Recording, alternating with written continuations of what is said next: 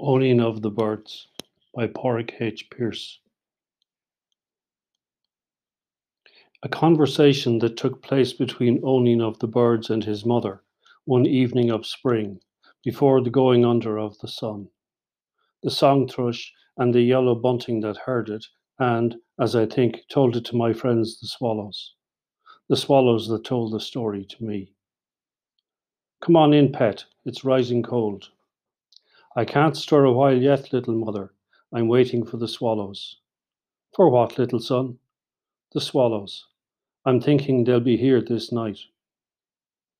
Oisín was high on the big rock that was close to the gable of the house.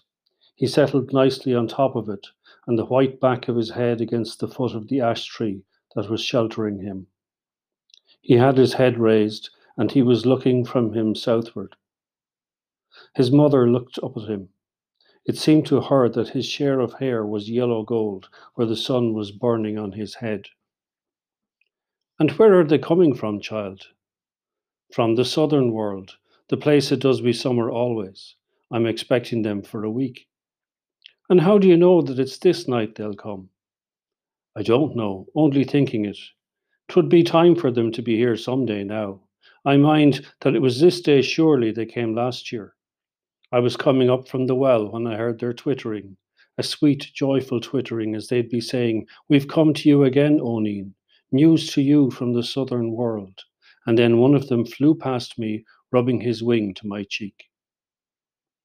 There's no need to say that this talk put great wonder on the mother. Oisín never spoke to her like this before. She knew that he put a great wish in the birds, and it's many an hour he used to spend in the wood, or by the strand side, talking to them, as he'd say. But she didn't understand why there should be that great a wish on him to see the swallows coming again. She knew by his face, as well as by the words of his mouth, that he was forever thinking on something that was making him anxious. And there came unrest on the woman over it, a thing that's no wonder. Sure, it's queer talk from a child, says she in her own mind. She didn't speak a breath aloud, however, but she listening to each word that came out of his mouth. I'm very lonely since they left me in the harvest, says the little boy again, like one that would be talking to himself. They had that much to say to me. They're not the same as the song thrush or the yellow bunting that do spend the best part of their lives by the ditch side in the garden. They do have wonderful stories to tell about the lands where it does be summer always, and about the wild seas where the ships are drowned, and about the lime-bright cities where the kings do be always living. It's long, long the road from the southern world to this country. They see everything coming over, and they don't forget anything. I think long, wanting them. Come in, white love, and go to sleep. You'll be perished with the cold if you stay out any longer. I'll go in presently, little mother. I wouldn't like them to come, and I not be here to give them welcome. They would be wondering. The mother saw that it was no good to be at him. She went in, troubled. She cleaned the table and the chairs. She washed the vessels and the dishes. She took the brush and she brushed the floor. She scoured the kettle and the big pot. She trimmed the lamp and hung it on the wall. She put more turf on the fire. She did 100 other things that she didn't need have done. And then she sat before the fire, thinking to herself. The piper of the ashes, the cricket, came out and started on his heartsome tune. The mother stayed by the hearthside, pondering. The little boy stayed on his airy seat, watching. The cows came home from the pasture. The hen called her to her chickens. The blackbird and the wren and the other little people of the wood went to sleep. The buzzing of the flies was stopped, and the bleating of the lambs. The song sank slowly till it was close to the bottom of the sky, till it was exactly on the bottom of the sky, till it was under the bottom of the sky. A cold wind blew from the east. The darkness spread on the earth. At last Oisín came in. I fear they won't come this night, says he. Maybe with God's help they might come tomorrow. The morning of the next day came. Oisín was up early, and he watching out from the top of the rock. The middle of the day came. The end of the day came, the night came, but my grief the swallows did not come. Maybe we might see them here tomorrow, says Oneen, and he coming in sadly that night. But they didn't see them, nor did they see them the day after that, nor the day after that again. And it's what Oneen would say every night, and he coming in, maybe they might be with us tomorrow. Part 2. There came a delightful evening in the end of April. The air was clear and cool after a shower of rain. There was a wonderful light in the western heavens. The birds sang a strain of music in the wood. The waves were chanting a poem on the strand, but loneliness was on the heart of the boy, and he waiting for the swallows. There was heard suddenly a sound that hadn't been heard in that place for more than half a year. A little tiny sound, a faint, truly melodious sound, a pert, joyous twittering, and it unlike any other twittering that comes from the mouth of a bird. With fiery swiftness a small black body drove from the south, it flying high in the air, two broad, strong wings on it, the shaping of a fork on its tail, it cutting the way before it like an arrow shot from a bow. It swooped suddenly, it turned, rose again, swooped and turned again. Then it made straight for Oneen, it speaking at the top of its voice, till it lay and nestled in the breast of the little boy after its long journey from the southern world. "Oh, my love you are," says Oneen, taking it in his two hands and kissing it on the little black head. "Welcome to me from the strange countries. Are you tired after your lonely journey over land and over seas? Ora, my thousand loves you are, beautiful little messenger from the country where it does be summer always. Where are your companions from you? Or what happened you on the road? Or why didn't you come before this?" While he was speaking like this with the swallow, kissing it again and yet again, and rubbing his hand lovingly over its blue-black wings, its little red throat and its bright feathered breast, another little bird sailed from the south and alighted beside them.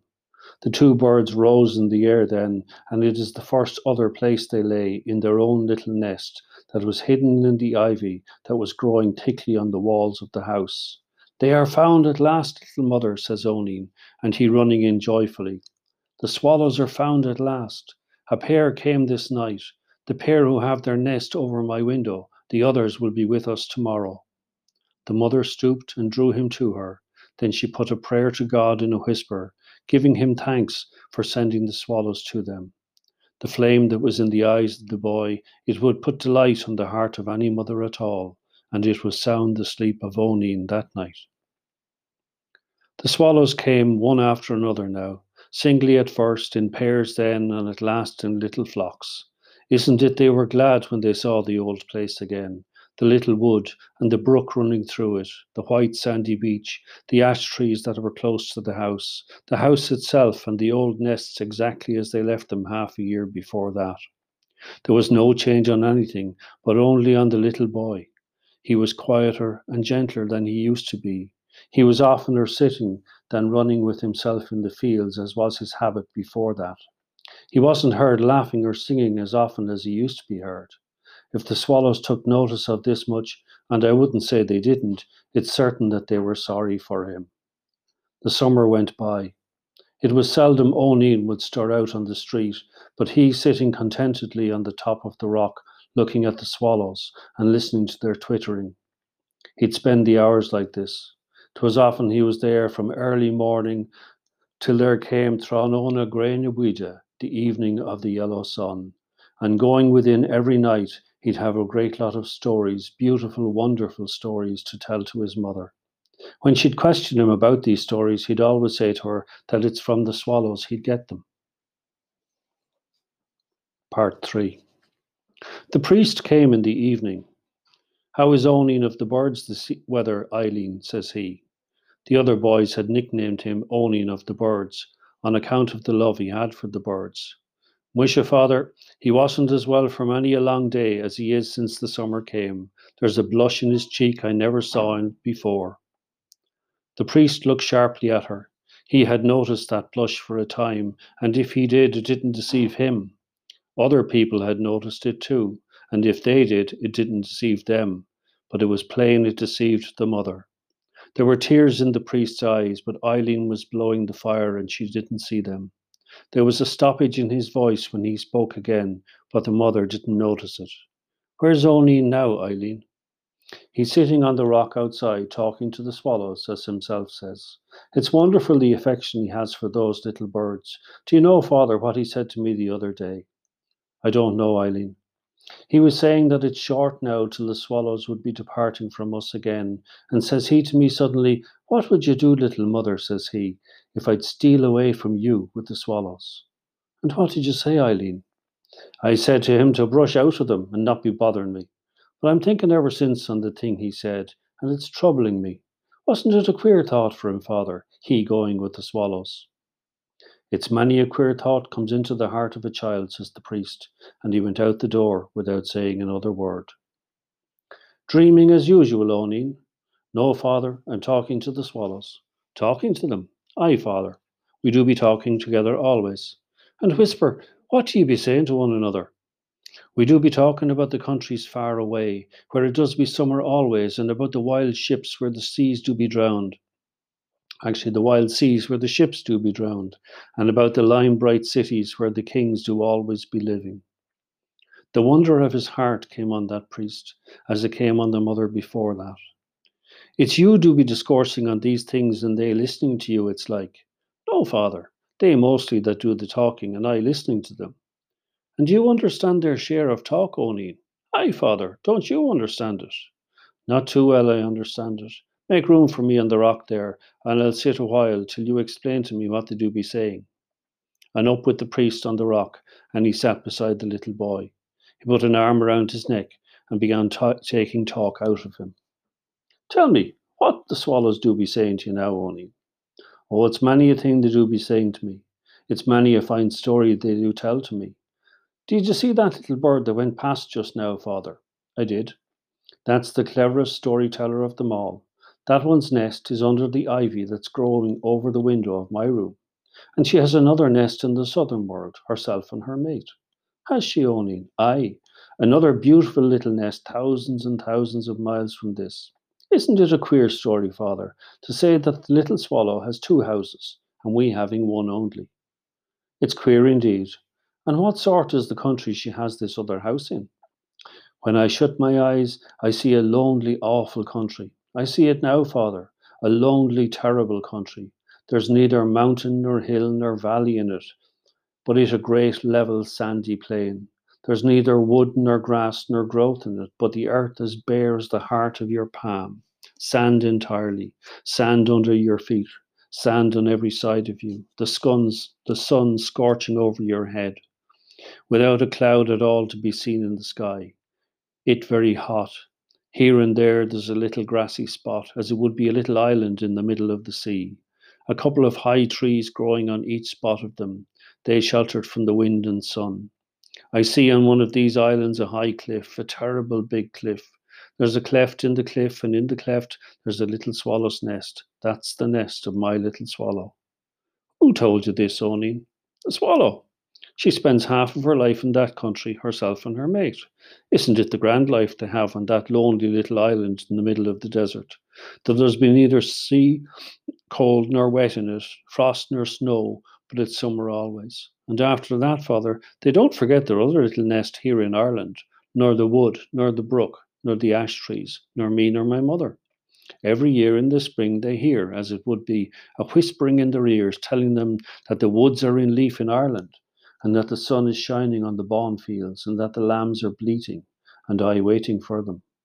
And they bid farewell to their dwelling in the strange country, and they go before them, and they make neither stop nor stay till they see the tops of the ash trees from them, until they hear the voice of the river and the bleating of the lambs." The priest was listening attentively. "Oh, and isn't it wonderful the journey they do have from the southern world? They leave the big sandy plain behind them, and the high bald mountains that are on its border, and they go before them till they come to the great sea, out with them over the sea, flying always, always, without weariness, without growing weak. They see below them the mighty swelling waves and the ships ploughing the ocean, and the white sails and the seagulls and the black hags of the sea, the cormorants, and other wonders that I couldn't remember. And times there rise wind and storm, and they see the ships drowning and the waves rising on top of each other, and themselves the creatures do be beaten with the wind and blinded with the rain and the salt water, till they make out the land at last. A while to them then going before them, and they looking on grassy parks and on green-topped woods and on high-headed reeks and on broad lakes and on beautiful rivers and on fine cities as they were wonderful pictures, and they looking on them down from them. They see people at work, they see cattle lowing and children laughing and bells ringing, but they don't stop, but going forever, till they come to the brink of the sea again, and no rest to them then till they strike the country of Ireland.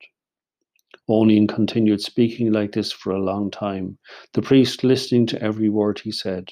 They were chatting till the darkness fell, until the mother called Oisín in. The priest went home pondering to himself. Part 4. August and September went. October was half out. As the days were getting shorter, Oisín was rising sadder. 'Twas seldom he'd speak to his mother now, but every night before going to sleep he'd kiss her fondly and tenderly, and he'd say, "Call me early in the morning, little mother. It's little time I have now. They'll be departing without much delay." A beautiful day brightened in the middle of the month. Early in the morning, Oisín took notice that the swallows were crowding together on the top of the house. He didn't stir from his seat the length of that day. Coming in the evening, says he to his mother, "They'll be departing tomorrow." "How do you know, white love?" "They told me today, little mother," he said again, after a spell of silence. "What is it, little child?" "I can't stay here when they're gone. I must go along with them, to the country where it does be summer always. You wouldn't be lonely if I go." "Oh, treasure, my thousand treasures, don't speak to me like that," says the mother, taking him and squeezing him to her heart. "You're not to be stolen from me. Sure, you wouldn't leave your little mother and go after the swallows." Oisín didn't say a word, but to kiss her again and again. Another day brightened. The little wee boy was up early. From the start of day, hundreds of swallows were gathered together on the ridge of the house. From time to time, one or two of them would go off, and they'd return again as if they'd be considering the weather. At last a pair went off, and they didn't return. Another pair went off. The third pair went. They were going after one after another then, till there didn't remain but one little flock only on the horn of the house. The pair that came first on yon evening of spring, 6 months before that, were in this little flock. It's like they were loath to leave the place. Oisín was watching them from the rock. His mother was standing beside him. The little flock of birds rose in the air, and they faced the southern world. Going over the top of the wood, a pair turned back, the pair whose nest was over the window. Down with them from the sky, making on Oisín. Over with them then, they flying close to the ground. Their wings rubbed the cheek of the little boy, and they sweeping past him. Up with them in the air again, they speaking sorrowfully, and off forever with them after the other crowd. "Mother," says Oisín, "they're calling me. Come to the country where the sun does be shining always. Come, Oisín, over the wild seas to the country of light. Come, Oisín of the birds. I can't deny them. A blessing with you, little mother. My thousand, thousand blessings to you, little mother of my heart. I'm going from you, over the wild seas, to the country where it does be summer always." He let his head back on his mother's shoulder, and he put a sigh out of him. There was heard the crying of a woman in that lonely place, the crying of a mother keening her child. Oisín was departed along with the swallows. Autumn and winter went by, and the spring was at hand again. The woods were in leaf, and the lambs bleating, and the sun shining on the bondfields. One glorious evening in April, the swallows came. There was a wonderful light at the bottom of the sky in the west, as it was a year from that time. The birds sang a strain of music in the wood. The waves chanted a poem on the strand. But there was no little white-haired boy sitting on the top of the rock under the shadow of the ash trees. Inside in the house there was a solitary woman weeping by the fire. And darling little son, says she, I see the swallows here again, but I'll never, never see you here. The swallows heard her, and they going past the door. I don't know, did Oisin hear her, as he was thousands of miles away in the country where it does be summer always.